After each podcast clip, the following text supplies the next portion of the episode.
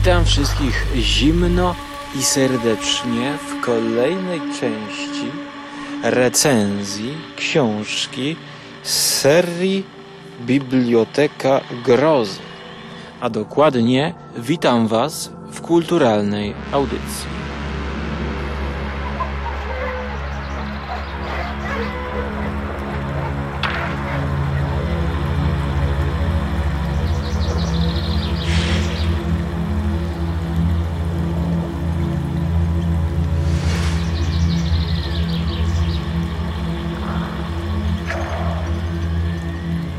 Długo się nie otrząśniecie, powiedział Paweł Mateja, choć w tym cytacie, który zdobi książkę, są trzy kropeczki, więc może równie dobrze tam być. Długo się nie otrząśniecie i ciąg dalszy od tego, jaka beznadziejna jest to książka. Ale może też być zupełnie wydźwięk inny. Ciekawe, swoją drogą, ja, Paweł Mateja, jako fan grozy, no chyba cieszy się, że jego nazwisko i cytat z opinii jest na pierwszym wydaniu książki Wojciecha Guni, właśnie którą będę omawiał, czyli Nie ma wędrowca. I na początek warto by tutaj odnieść się do kontrowersji, jakie wzbudziło wydawnictwo CIT, umieszczając, wydając tę książkę naszego polskiego współczesnego twórcy urodzonego w 83 w Nowym Sączu obok nazwisk takich jak Blackwood, Lovecraft, etc. No i ja tu muszę niestety skrytykować, szanowni państwo, ponieważ ha, ta książka zupełnie nie pasuje do tego, co Biblioteka Grozy oferuje. E, Czyli, że ma to być stara groza. Stara klasyka, no wiadomo, gorszej lub e, jakości takiej bardziej popowej, pulpowej, ale ma to być coś, co już przeszło do lamusa w pewnym sensie. Natomiast tutaj współczesne wydanie, moim zdaniem, myli przyszłego czytelnika. E, podobnie ja kiedyś myliłem się z Conolim. Oczywiście znaczek powiecie. No, to powie ktoś, kto zupełnie przypadkiem sięgnie do tego tekstu, e, ale tak zwani gicy, do których ja się zaliczam nieskromnie, będą oponować. No i ja na kontrargument powiem, że no to równie dobrze można by tutaj wydać, załóżmy, że John Cleese napisałby horror, no to wydajemy to y, jako biblioteczka grozy. To jest oczywiście tylko szczegół, który nie wpływa na samą e, ocenę książki, ale jednak, jeżeli ustawiałbym wszystkie tomiki Biblioteki Grozy pod rząd, to te dwie, Connolly i Gunia, byłyby gdzieś z boku. Zupełnie z boku. Dobrze, no to po takim wstępie mam już pewność, że zaprzestali słuchać tego, że tak powiem, normalni ludzie, którzy po takim wywodzie na temat wydawnictwa i tego, co wszystkiego było, to po prostu mówią, o, ten człowiek nie wie, jak recenzować człowieku. Mnie to nie interesuje, czy tutaj jest ikonka y, czaszki, czy tu jest ikonka łysego upiora. Więc y, Gunia. Pierwszy raz zetknąłem się z tym autorem. I pierwszy raz od dawien dawna czytam książkę napisaną przez Polaka, szanowni państwo, współczesnego Polaka, choć mam ich kilka, e, tak, z tego powodu, znaczy mam ich kilka na liście do przeczytania i na półce. E, rzadko e, sięgam po polską książkę, nie dlatego, że jest to polska powieść, ale dlatego, że nie zachęca mnie z różnych względów ona. Nie będę teraz wyjaśniał ani usprawiedliwiał się dlaczego, po prostu o tym mówię, więc w sumie powinienem to przemilczeć, ale skoro już to powiedziałem, to kontynuując ten wątek, podsumuję i dojdę do konkluzji, że w końcu pojawiła się książka, która mnie przekonała do siebie. A czym ona mnie przekonała? Czy po części tym, że ukazała się w biblioteczce grozy? Nie. Otóż przekonała mnie okładką i opisem, a także swoim e, zagadnieniem, jak to reklamowano. W położonym na odludziu tartaku, zwanym bazą, pracę podejmuje nowy nocny stróż. Dręczony nienazwaną traumą, mężczyzna szybko wnika w historię pełnego tajemnic życia swojego zmarłego poprzednika, świadka dramatycznych wydarzeń z przeszłości. Tymczasem nadciąga zima, a wraz z nią skryte w zamieci widma. I tutaj trzeba powiedzieć, że ten, który do Was właśnie mówi, jest fanem wszelkiego co zimowe. E, zakupiłem na przykład Terror Simonsa czy Simonsa, który czeka w kolejce. Czeka na jakąś wyjątkowo mroźną zimę. E, I zaliczyłbym audycję, której słuchacie, do mm, takiego spin-offu mojej serii Filmy Zimowe, gdzie omawiam wszystko, co jest osadzone podczas zimy. I tutaj właśnie to było krok pierwszy. E, że tak, zainteresujmy się tym. E, druga rzecz, no to, że to jest groza. To, to, to jeszcze fajniej. A trzecim, no to, że mamy do czynienia z tartakiem czyli e, czymś, co dla mnie osobiście wprowadza jakiś klimat e, i tutaj już w, w tym opisie odwołują się do bazy. E, ja dobrze pamiętam książkę, znaczy książki, właśnie książkę nadal mam do przeczytania, ale film widziałem, był świetny film, Baza ludzi umarłych i chyba sobie sięgnę po tym, chociaż może nawet ja czytałem, już nie pamiętam. I to, to było coś, co mi się podobało. No więc, jeżeli tutaj w slangu oni mówią, że to jest baza, no to wiadomo do czego to nawiązuje. E, I jakby klimat robi się taki troszkę PRL-owski. I teraz pytanie, e, czy osadza autor w dokładnym czasie tę akcję? Otóż nie do końca. Właśnie jest to takie rozmglone. I to już mnie się podobało, e, kiedy zacząłem to czytać a bo ja już oceniam, że mnie się podobało. I powiem tak, że mnie się po prostu, jak ja zacząłem to czytać, rozdział pierwszy, ciche miejsce, to ja wam powiem, że zdębiałem, bo miałem wrażenie, że czytam jakieś odkryte, e, nie, mm, odrzucone do druku teksty tego polskiego e, autora, którego właśnie tutaj wyjątek kolejny czytam, Stefana Grabińskiego. Ewidentnie moim zdaniem tutaj jest taka stylizacja przepyszna. To się czyta świetnie, słuchajcie. Opisuje e, oczywiście w pierwszej osobie, czyli narrator taki, któremu no, nie można zaufać. I, I dodatkowo ten język, który tutaj jest, to jest taki już widać, że po prostu no facet buja w, w obłokach, nie stąpa po ziemi, że tak powiem, twardą nogą. I to jest opis człowieka z perspektywy, mm, znaczy opis z perspektywy człowieka, który lubi puste miejsca. I już samo to świetnie mnie wprowadziło w klimat, wciągnęło. Rzeczywiście, i tu jest pomysł. Jakbym czytał opowiadanie Grabińskiego. Człowiek, który lubi jeździć po pustych przestrzeniach. Wsiada w autobus, wyjeżdża gdzieś za miasto i tam idzie i tam, że tak powiem, napawa się i jakąś specyficzną satysfakcję e, osiąga. E, uzupełnia go pustka, można by powiedzieć, czyli taki typowy introwertyk, taki skóra. I właśnie e, ja doskonale rozumiem tego bohatera, ale do czego to prowadzi ta opowieść, że on jeżdżąc i właściwie nie będąc e, zakotwiczony nigdzie, spotyka gdzieś na uboczu, w jakiejś mieścińce, wiosce czy za miastem spotyka ogłoszenie o pracę, y, no i to jest taki impuls, że on postanawia, czemu nie? Tutaj mi się podoba, jest dosyć pusto, więc y, pójdę. A nuż. Trafia na rozmowę o pracę, no i okazuje się, że y, okej, okay, może to dostać. I pytanie, czy z dnia na dzień będzie mógł w stanie pracować? Okazuje się, że tak tam skąd pochodzi, tam gdzie mieszkał, dotychczas ma jedną torbę, ja pewnie mieszka w jakiejś klitce. Herbata Earl Grey dzisiaj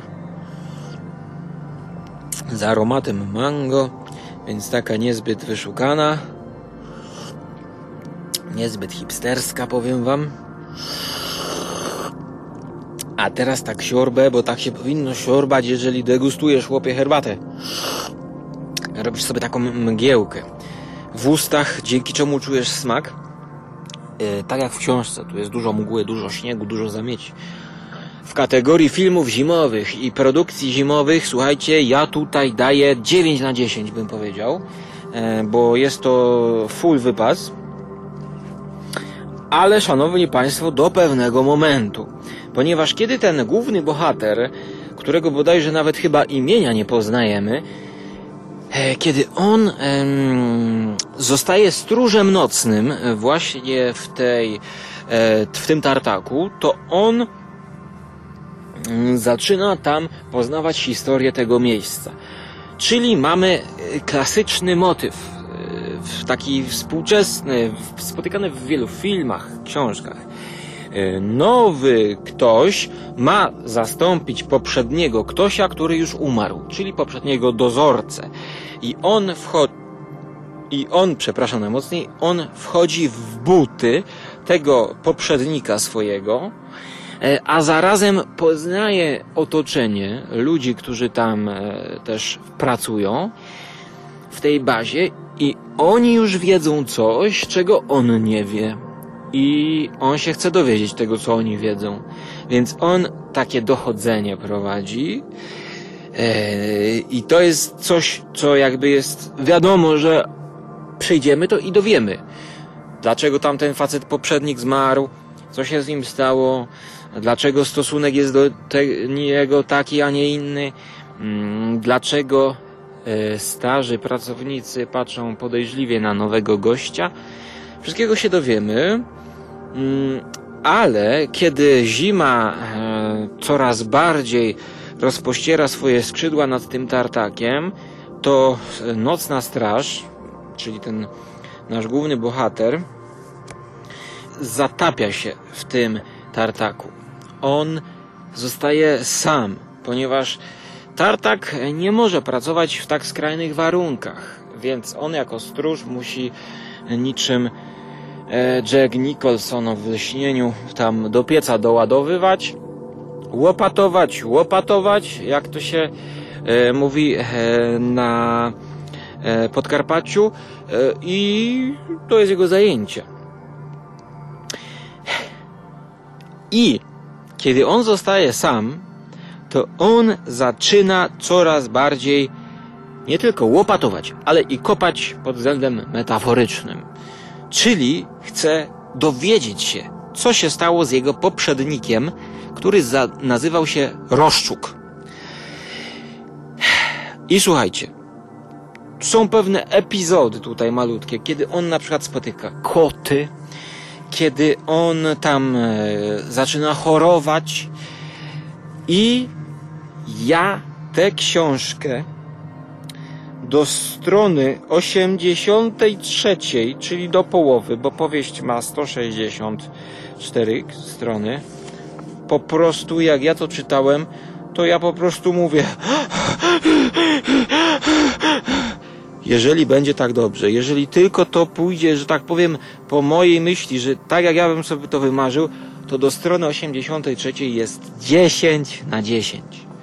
Po prostu rozkosz, rozkosz, poza jednym takim minusem, mianowicie zbędne wulgaryzmy.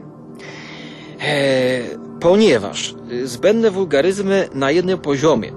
Kiedy główny bohater wchodzi do tej bazy, to autor, e, Gunia, próbuje nam pokazać e, pewne, że, że to jest taki, no trochę ci pracownicy, oni są tacy, że tak powiem, z niższych sfer, proste chłopy, oni przeklinają do siebie i z jednej strony to jest żeby to pokazać. Z drugiej strony, być może, że y, oni się wywyższają przez ten sposób. Oni pokazują, że są twardzielami, ale no niestety, szanowni państwo, to zupełnie nie pasuje do tego stylu ala grabiński, który ja tu wyczułem, bo to po prostu burzy mi piękno języka. A oni jedzą na, oni, oni lecą na K, na H. Nawet te przekleństwa nie są jakieś takie wyszukane, nie są takie jakieś z poprzedniej epoki, powiedziałbym. I to jest, że tak powiem, okropne. To jest okropne. Tym bardziej powinno się to, że tak powiem, wyciąć w mojej opinii.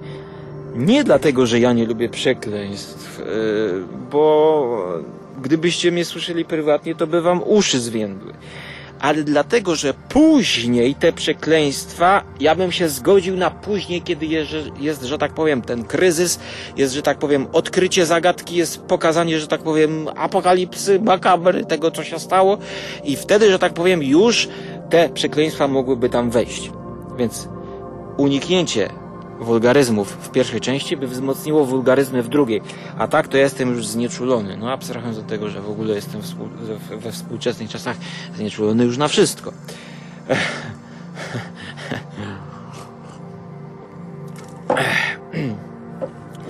Ale teraz wnikliwi, albo tak sobie, tutaj znowu, do 80 strony mu się podobało, a co potem, co potem powiesz? No niestety potem już wam powiem, co się dzieje. Następuje taki zabieg e, polskiego pisarza, że to śledztwo, które rozpędza się tak powoli, no po prostu znakomicie, to pły, płyniemy niczym taki powolny płatek ciężkiego śniegu, jeszcze takiego osmolonego smogiem spod Krakowa, to facet zaczyna chorować, jedzie do księdza i tam Zadaje mu jedno pytanie, na co ksiądz wywala mu dokumenty i, że tak powiem, przez następne 25 stron czytamy jeden dokument. Strasznie mnie to rozczarowało, ponieważ zlikwidowało klimat osaczenia. Ja doceniam w horrorze, w grozie to, że jest jedność czasu, miejsca i akcji, a w momencie, kiedy ja przerzucam się na narrację jakiegoś pamiętnika, bo właśnie poprzez taki pamiętnik główny bohater dowiaduje się, co się stało z tym poprzednikiem jego. E, ja tutaj jeszcze nie zdradzam, więc nie panikujcie, bo ja nie spoileruję. To z tego powodu ja wysiadam, wypadam, ale dobra, nawet oceńmy to w tym segmencie, że załóżmy, że ja bym kochał tego typu zabiegi. To moim zdaniem to jest źle zrobione, ponieważ co bym tu zrobił? Ja bym wydłużył nawet trochę tę nowelę, powieść, ale żeby wpleść to jego śledztwo i tak równomiernie, żebyśmy się dowiadywali tak po kolei, stopniowo, epizodycznie te, tej historii Roszczuka. E, I to niestety daje na duży minus i potem już książka opadła. Potem już książka opadła, dajmy na to takie 7 na 10 powiedzmy. E, jednak całościowo, holistycznie oceniam książkę pozytywnie. Oceniam pozytywnie, choć proszę uwzględnić to, że ja wystawiam, jeżeli bym uciął te wulgaryzmy, to to jest, że tak powiem, te 80 stron to jest normalne 10 na 10, czyli to jest moje ulubione. Ja bym wrócił to i jeszcze może za jakiś czas przeczytał tę książkę jeszcze raz, a na pewno ten początek. No bo to jest tak, jakbym czytał jakiegoś naprawdę dobrego Grabińskiego. Więc to jest, y, to jest dla mnie y, pochwała Polaka przez Polaka. Natomiast co jest ciekawe i co, y, że tak powiem, pokryło się, kiedy zobaczyłem datę. No facet to pisał 2010-2015 Warszawa, Belgrad, Warszawa i ten język się zmienia. E, na początku jest taki właśnie trochę paranoiczny, taki zamglony, e, metaforyzując, a pod koniec jest już taki bardziej współczesny, e, rzeczowy, mm, opisujący suche fakty. No, no, tak wiecie, troszkę plusów, troszkę minusów. Bo z jednej strony można to odczytywać, że to jest też przemyślane, że na początku dostaniecie tego grabina i grabin jest ciężki w czytaniu. E, przynajmniej dla wszystkich poza Pawłem Mateją. I potem, potem, e, jeżeli ten język łagodnieje, to utrzymuje autor naszą uwagę. No i rzeczywiście, to się sprawdza. I potem na koniec też troszkę tak bardziej poetycko te ostatnie słowa, ostatnie strony, też tak próbuję, że tak powiem, bardziej pójść w takie niedookreślenie, w poetykę, więc tutaj też bym yy, na plus. To ten, te, te przemianę tego języka, tego stylu właśnie, yy, też yy, nie krytykował w Czambu. Jednak krytykowałbym e, tak, samo rozwiązanie zagadki i samo zakończenie. Czyli kulminacja grozy, kulminacja tych wszystkich zdarzeń na końcu. E, dla mnie to poszło troszkę e, w stronę takiego horroru ekranizacja Cliva Barkera powiedzmy, czyli jakieś takie efekty analogowe mi się w mojej głowie pokazywały nawet tutaj Freddy Krueger, scena z Freddy'ego Krugera, kiedy ściana się wypina i z tej ściany tutaj wychodzi ten Freddy. E, chyba twór, znaczy no ciekawe czemu twórca poszedł w stronę takiego horroru, bo mógł to pozostawić. Ja bym te wszystkie takie nadnaturalne rzeczy, które się pojawiają, znacznie zniwelował, znaczy obniżył. Yy, tak pozostawił też w niedopowiedzeniu. E, więc e, moja mm, ocena końcowa dla tych, którzy nie przeczytali, to będzie, no nie wiem, może 8 na 10, choć tutaj, że tak powiem, w matematykę się nie będę bawił. Książkę oceniam pozytywnie i poleciłbym ją tym, którzy lubią zimę, lubią grozę, lubią takie polskie, perelowskie klimaty, bo to jest plus, że to nie jest umiejscowione dokładnie w czasie w przestrzeni jest, ale w czasie. No to są, że tak powiem, lata minione, no XX wiek gdzieś. Nie ma tutaj telefonów komórkowych, ale to też daje na plus, ponieważ um, ponieważ w ogóle całe też rozwiązanie zagadki y, też nie jest ukierunkowane na konkretne historyczne zdarzenie, co też daje na plus. Natomiast więcej e, moich wątpliwości negatywnych krytyki powiem w sekcji spoilerowej, natomiast e, Was zostawiam e, z pytaniem, czy 24 zł za taką powieść to jest coś, co chcecie wydać. E, ja polecam. E, nie przeczytałem jeszcze całej biblioteki grozy.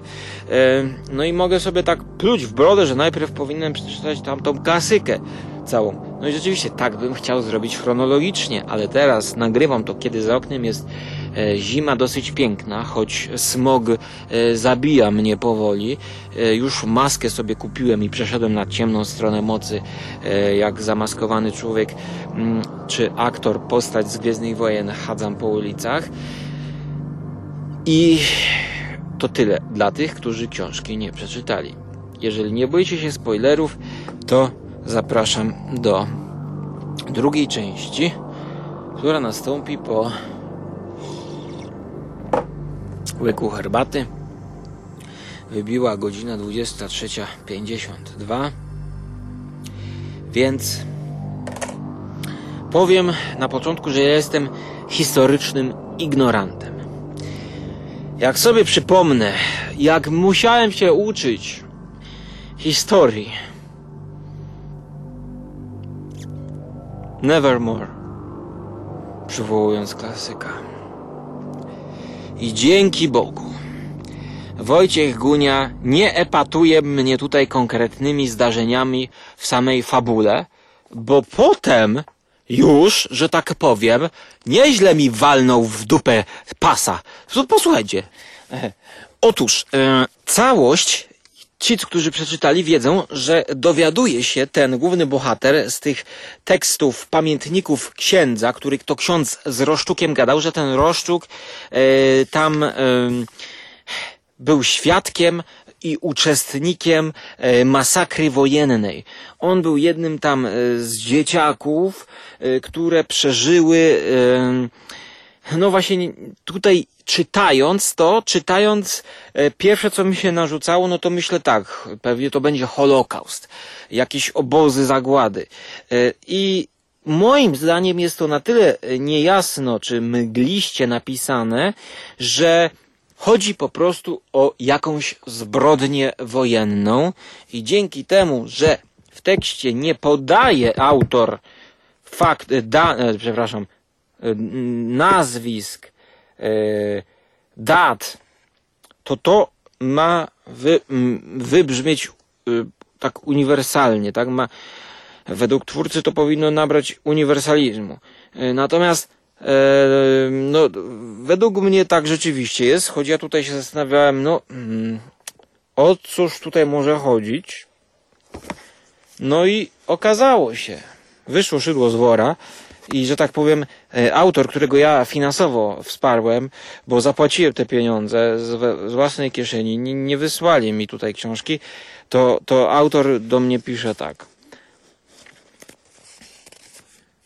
Aż, no, aż trudno mi się otrząsnąć do tego momentu. Wnikliwy czytelnik w tym momencie zapyta, no dobrze, skoro tak, to dlaczego drugi wątek historyczny jest napisany niemal w całkowitej zgodności z wydarzeniami? Opis masakry w Srebrenicy pozna każdy, kto choć minimalnie interesuje się światem wokół i jego najnowszą historią. Cóż, do tej pory myślałem, że minimalnie interesuje się światem wokół i jego najnowszą historią. Choć oczywiście o masakrze w, Srebrze, w Srebrenicy, w Srebrenicy czułem się i słyszałem, jednak mnie, no i tutaj wychodzi na moja ignorancja, ale dzięki tej ignorancji ja byłem całkowicie wolny od wszelakich skojarzeń i tę ścieżkę, którą wybrał autor, e, odczytuję na plus. To jest, to jest dobry zabieg. To jest dobry zabieg. W tym rozwiązaniu zagadki nie podoba mi się coś innego. E, otóż ja nigdy nie byłem fanem takich właśnie wielkich masakr. Gdybym był i fascynowało mnie to, no, no, no wiecie, no, słyszałem tam maczetami gdzieś w Afryce, tam rżnęli, no Holokaust, no to każdy wie, prawda? No jest tego sporo, ale no ja rozumiem, że to powinno na normalnym człowieku, e, że tak powiem, zainteresować każdego, żeby mniej więcej znać te top 20, top 10 wielkich masakr ludzkości. E, natomiast, no mnie to jakoś tak nigdy nie, nie fascynowało. Nie wdaje się, ja jestem historycznym ignorantem e, i oceniam poza historycznymi zdarzeniami tę opowieść ale kupuję właśnie samo tłumaczenie autora, który pisze, że jednym z moich usprawiedliwień jest e, to, że Srebrenica nie jest dla nas tak obciążona emocjonalnie jak Wołyń, bo pierwotnie tutaj nawiązywać miał do Wołynia. E, więc tutaj w tej książce, według autora, Srebrenica jest opisana tak, że ten właśnie, kto nie jest idiotą, to ją rozpozna. No ja jestem idiotą, więc nie poznałem. I mnie się niestety nie podoba, że to jest tak właśnie rozwiązane. Że, że to, to, że to jest taki horror wojenny, a właściwie postwojenny. Czyli była wojna i ta wojna ma swoje mm, znaczenie i takie wydaje swoje plony swoje zgniłe owoce w przyszłości właśnie. Ona ciągnie się za e, bohaterami, za roszczukiem. E, te duchy z przeszłości pojawiają się w tartaku, e, nawiedzają tych, tych ludzi. E, ja po prostu nie jestem fanem tego typu e, historii grozy. Choć są wyjątki musiałbym sobie dobrze przypomnieć, gdzie taki horror, y, groza historyczna najbardziej mi się podobała. E, ja nie jestem fanem. Mnie to rozczarowało. To dla mnie mimo wszystko było zbyt banalne. E, a, a tutaj teraz ktoś powie, że człowieku, przecież groza to jest właśnie gatunek, który w tego typu historiach wojennych powinien występować. Bo jakże opowiedzieć o tragedii wojny, jak nie za pomocą grozy? No tak, to, to na logikę się zgadza, tak? Rzeczywiście, no, za, zadajmy sobie pytanie, dlaczego nie ma jakiegoś dobrego horroru o Holokauście? Przecież film o, o, o, o, o Żydach, obozu o, o, o, o mieszkańcach, w cudzysłowie, mieszkańcach obozu koncentracyjnego, to to jest znakomite, e, po, to jest znakomity materiał na horror. E, ostatnio pojawił się Syn Szawła. E, pytanie, czy to jest horror, czy to jest nie horror. Na pewno w jakiś sposób jest to film grozy, e, jednak nie ma tam nadprzyrodzonego elementu. E, kolejne pytanie, czy potrzebny jest nadprzyrodzony element w Synie Szawła? E, Syn Szawła, dobry film oceniam, jest na tyle, że tak powiem, e, przerażający, jeżeli zakotwiczony w tych historycznych wydarzeniach, że nie potrzeba mu moim zdaniem e, elementu nadnaturalnego. I teraz odnosząc to do nie ma wędrowca. Otóż wydaje mi się, że właśnie tutaj nie potrzeba tej sceny, kiedy E, Roszczuk ucieka z tartaku, bo duchy przeszłości, te zmarznięte dzieci, te, e, te ofiary wojny, tutaj e, Ofiary Wojny, dobry film Briana De Palmy, polecam by the way, te ofiary wojny powracają i jakby chcą go gonić, z tych ścian takie jakieś lodowe potwory wychodzą, takie sylwetki i, i gonią tego y, głównego bohatera, który przecież, że tak powiem, on się przyczynił pozytywnie, więc e, no ja za bardzo nie rozumiem, dlaczego on ucieka i dlaczego on chce to też zniszczyć, e, bo on spełnił e, przyżyczenie, znaczy takie, takie, takie e, chęć Roszczuka. Roszczuk, ten jego poprzednik, chciał być pochowany w określonym miejscu. Y, I nasz główny bohater pod osłoną nocy e, rozkopuje szczątki Roszczuka i przenosi je tam, gdzie Roszczuk sobie tego e, życzył, chciał i wtedy dopadają go takie mgliste demony. I na tym poziomie ja to jeszcze, że tak powiem, mówię, no fajnie, rzeczywiście, my nie wiemy, czy te e, sylwetki e, gdzieś w śniegu pojawiające się, które nawiązują do tych ofiar wojny, które podczas zimy zamarzły, przymarzły do siebie, zamarzły w jedną całość, to one się pojawiają i one obserwują, co on robi. I to był, że tak powiem, jeszcze przeze mnie dopuszczalny motyw. Ale potem, kiedy już te, te, te, te potwory robią au, to już to przesada moim zdaniem. To bym wykreślił, natomiast to bym złagodził, e, natomiast, e, że, że tak powiem, absolutnie krytykuję e, motyw kotów które pojawiły się na początku. Główny bohater zaopiekował się kocurami, a potem jeszcze kocury, niczym te dzieci właśnie, ofiary wojny, zamarzają, przymarzają do siebie, tworząc jedną bryłę lodową, bo nasz dozorca zapomniał o nich. Więc to bardzo tani chwyt i no zupełnie mnie wybił. Uzyskał tutaj twórca przeciwną przeciwny wynik, bo ja mówię, aha, no, no uwielbiam kocury, ale no zupełnie na mnie to nie podziałało, bo że tak powiem widziałem w tym już, że tak powiem taki czysto literacki e, chwyt. I bardziej by to na mnie zadziałało, gdyby, no nie wiem, na przykład jeden kot zamarzł. O. Albo gdyby te koty, że tak powiem, już były na skraju wyczerpania, no. Więc, no, też taki szczegół to jest. Więc e, chyba to tyle, co chciałem powiedzieć. No a jeszcze te wulgaryzmy, no to one właśnie dopiero mogłyby wybrzmieć, kiedy my obserwujemy tych, co mordują i tych, co strzelają do ofiar, bo tutaj też jest scena rozstrzeliwania. Rozstrzeliwania. I jest jeszcze tutaj taka historia w historii w historii, czyli ten Roszczuk e, czytał historię takiego e, BK bodajże, e, który to e, właśnie był e, mordercą wojennym i był katem takim, który rozstrzeliwał i, i właśnie w tej mini historii tam wtedy, gdyby się pojawiły te przekleństwa, to wtedy, że tak powiem, by podkreśliły. Natomiast tutaj na początku, jak są, no to, to już powiedziałem na początku audycji. Więc ja już kończę, bo robi się późno, robi się coraz zimniej. E, książkę oceniam pozytywnie. Tutaj mogę jeszcze z tego miejsca pozdrowić, słuchajcie, Piotra Borowca, który jest stałym słuchaczem podcastów konglomeratu podcastowego, który okazuje się, że czym zanim książka zaczęła przybierać realne kształty, a także dziękuję Piotrowi Borowcowi i jeszcze w, w, jakiemuś tam, jeszcze jakiemuś tam za lekturę wczesnych wersji i mnóstwo celnych uwag.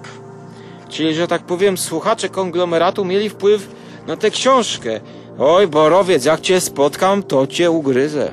I mnóstwo celnych uwag, dzięki czemu powieść nawet jeżeli nie jest dobra, jest z pewnością lepsza niż była na początku. No tutaj rzeczywiście taka autoironia jest, e, e, autora jest cenna, doceniam.